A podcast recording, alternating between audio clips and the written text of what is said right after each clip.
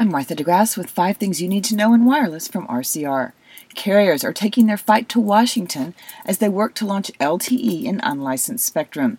Verizon Wireless and T-Mobile US are joined by Qualcomm, Ericsson, and Alcatel-Lucent. They have all signed a letter to the FCC in an effort to speed up testing of LTE-U equipment.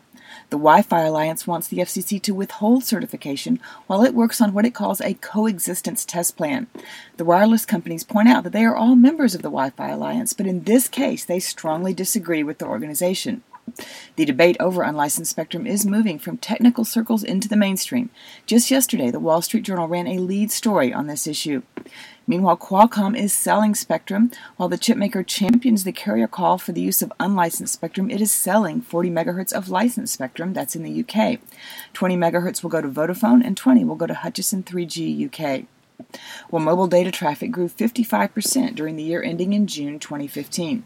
That's according to Ericsson in a scheduled update to the Ericsson Mobility Report. The equipment maker said that India is the fastest growing mobile market, followed by Myanmar and Nigeria. Well, the Apple Watch debuted with about a 20% market share. That's the estimate from market research firm IDC. The researchers estimate that Apple sold 3.6 million watches during the second quarter. The only company that sold more was Fitbit with an estimated 4.4 million units. Well, the mobile device business is tough for Amazon. The online retailer has no problem selling mobile devices made by others, but its own offering is apparently floundering. The Wall Street Journal reports that dozens of engineers who worked on the Amazon Fire Phone have themselves been fired.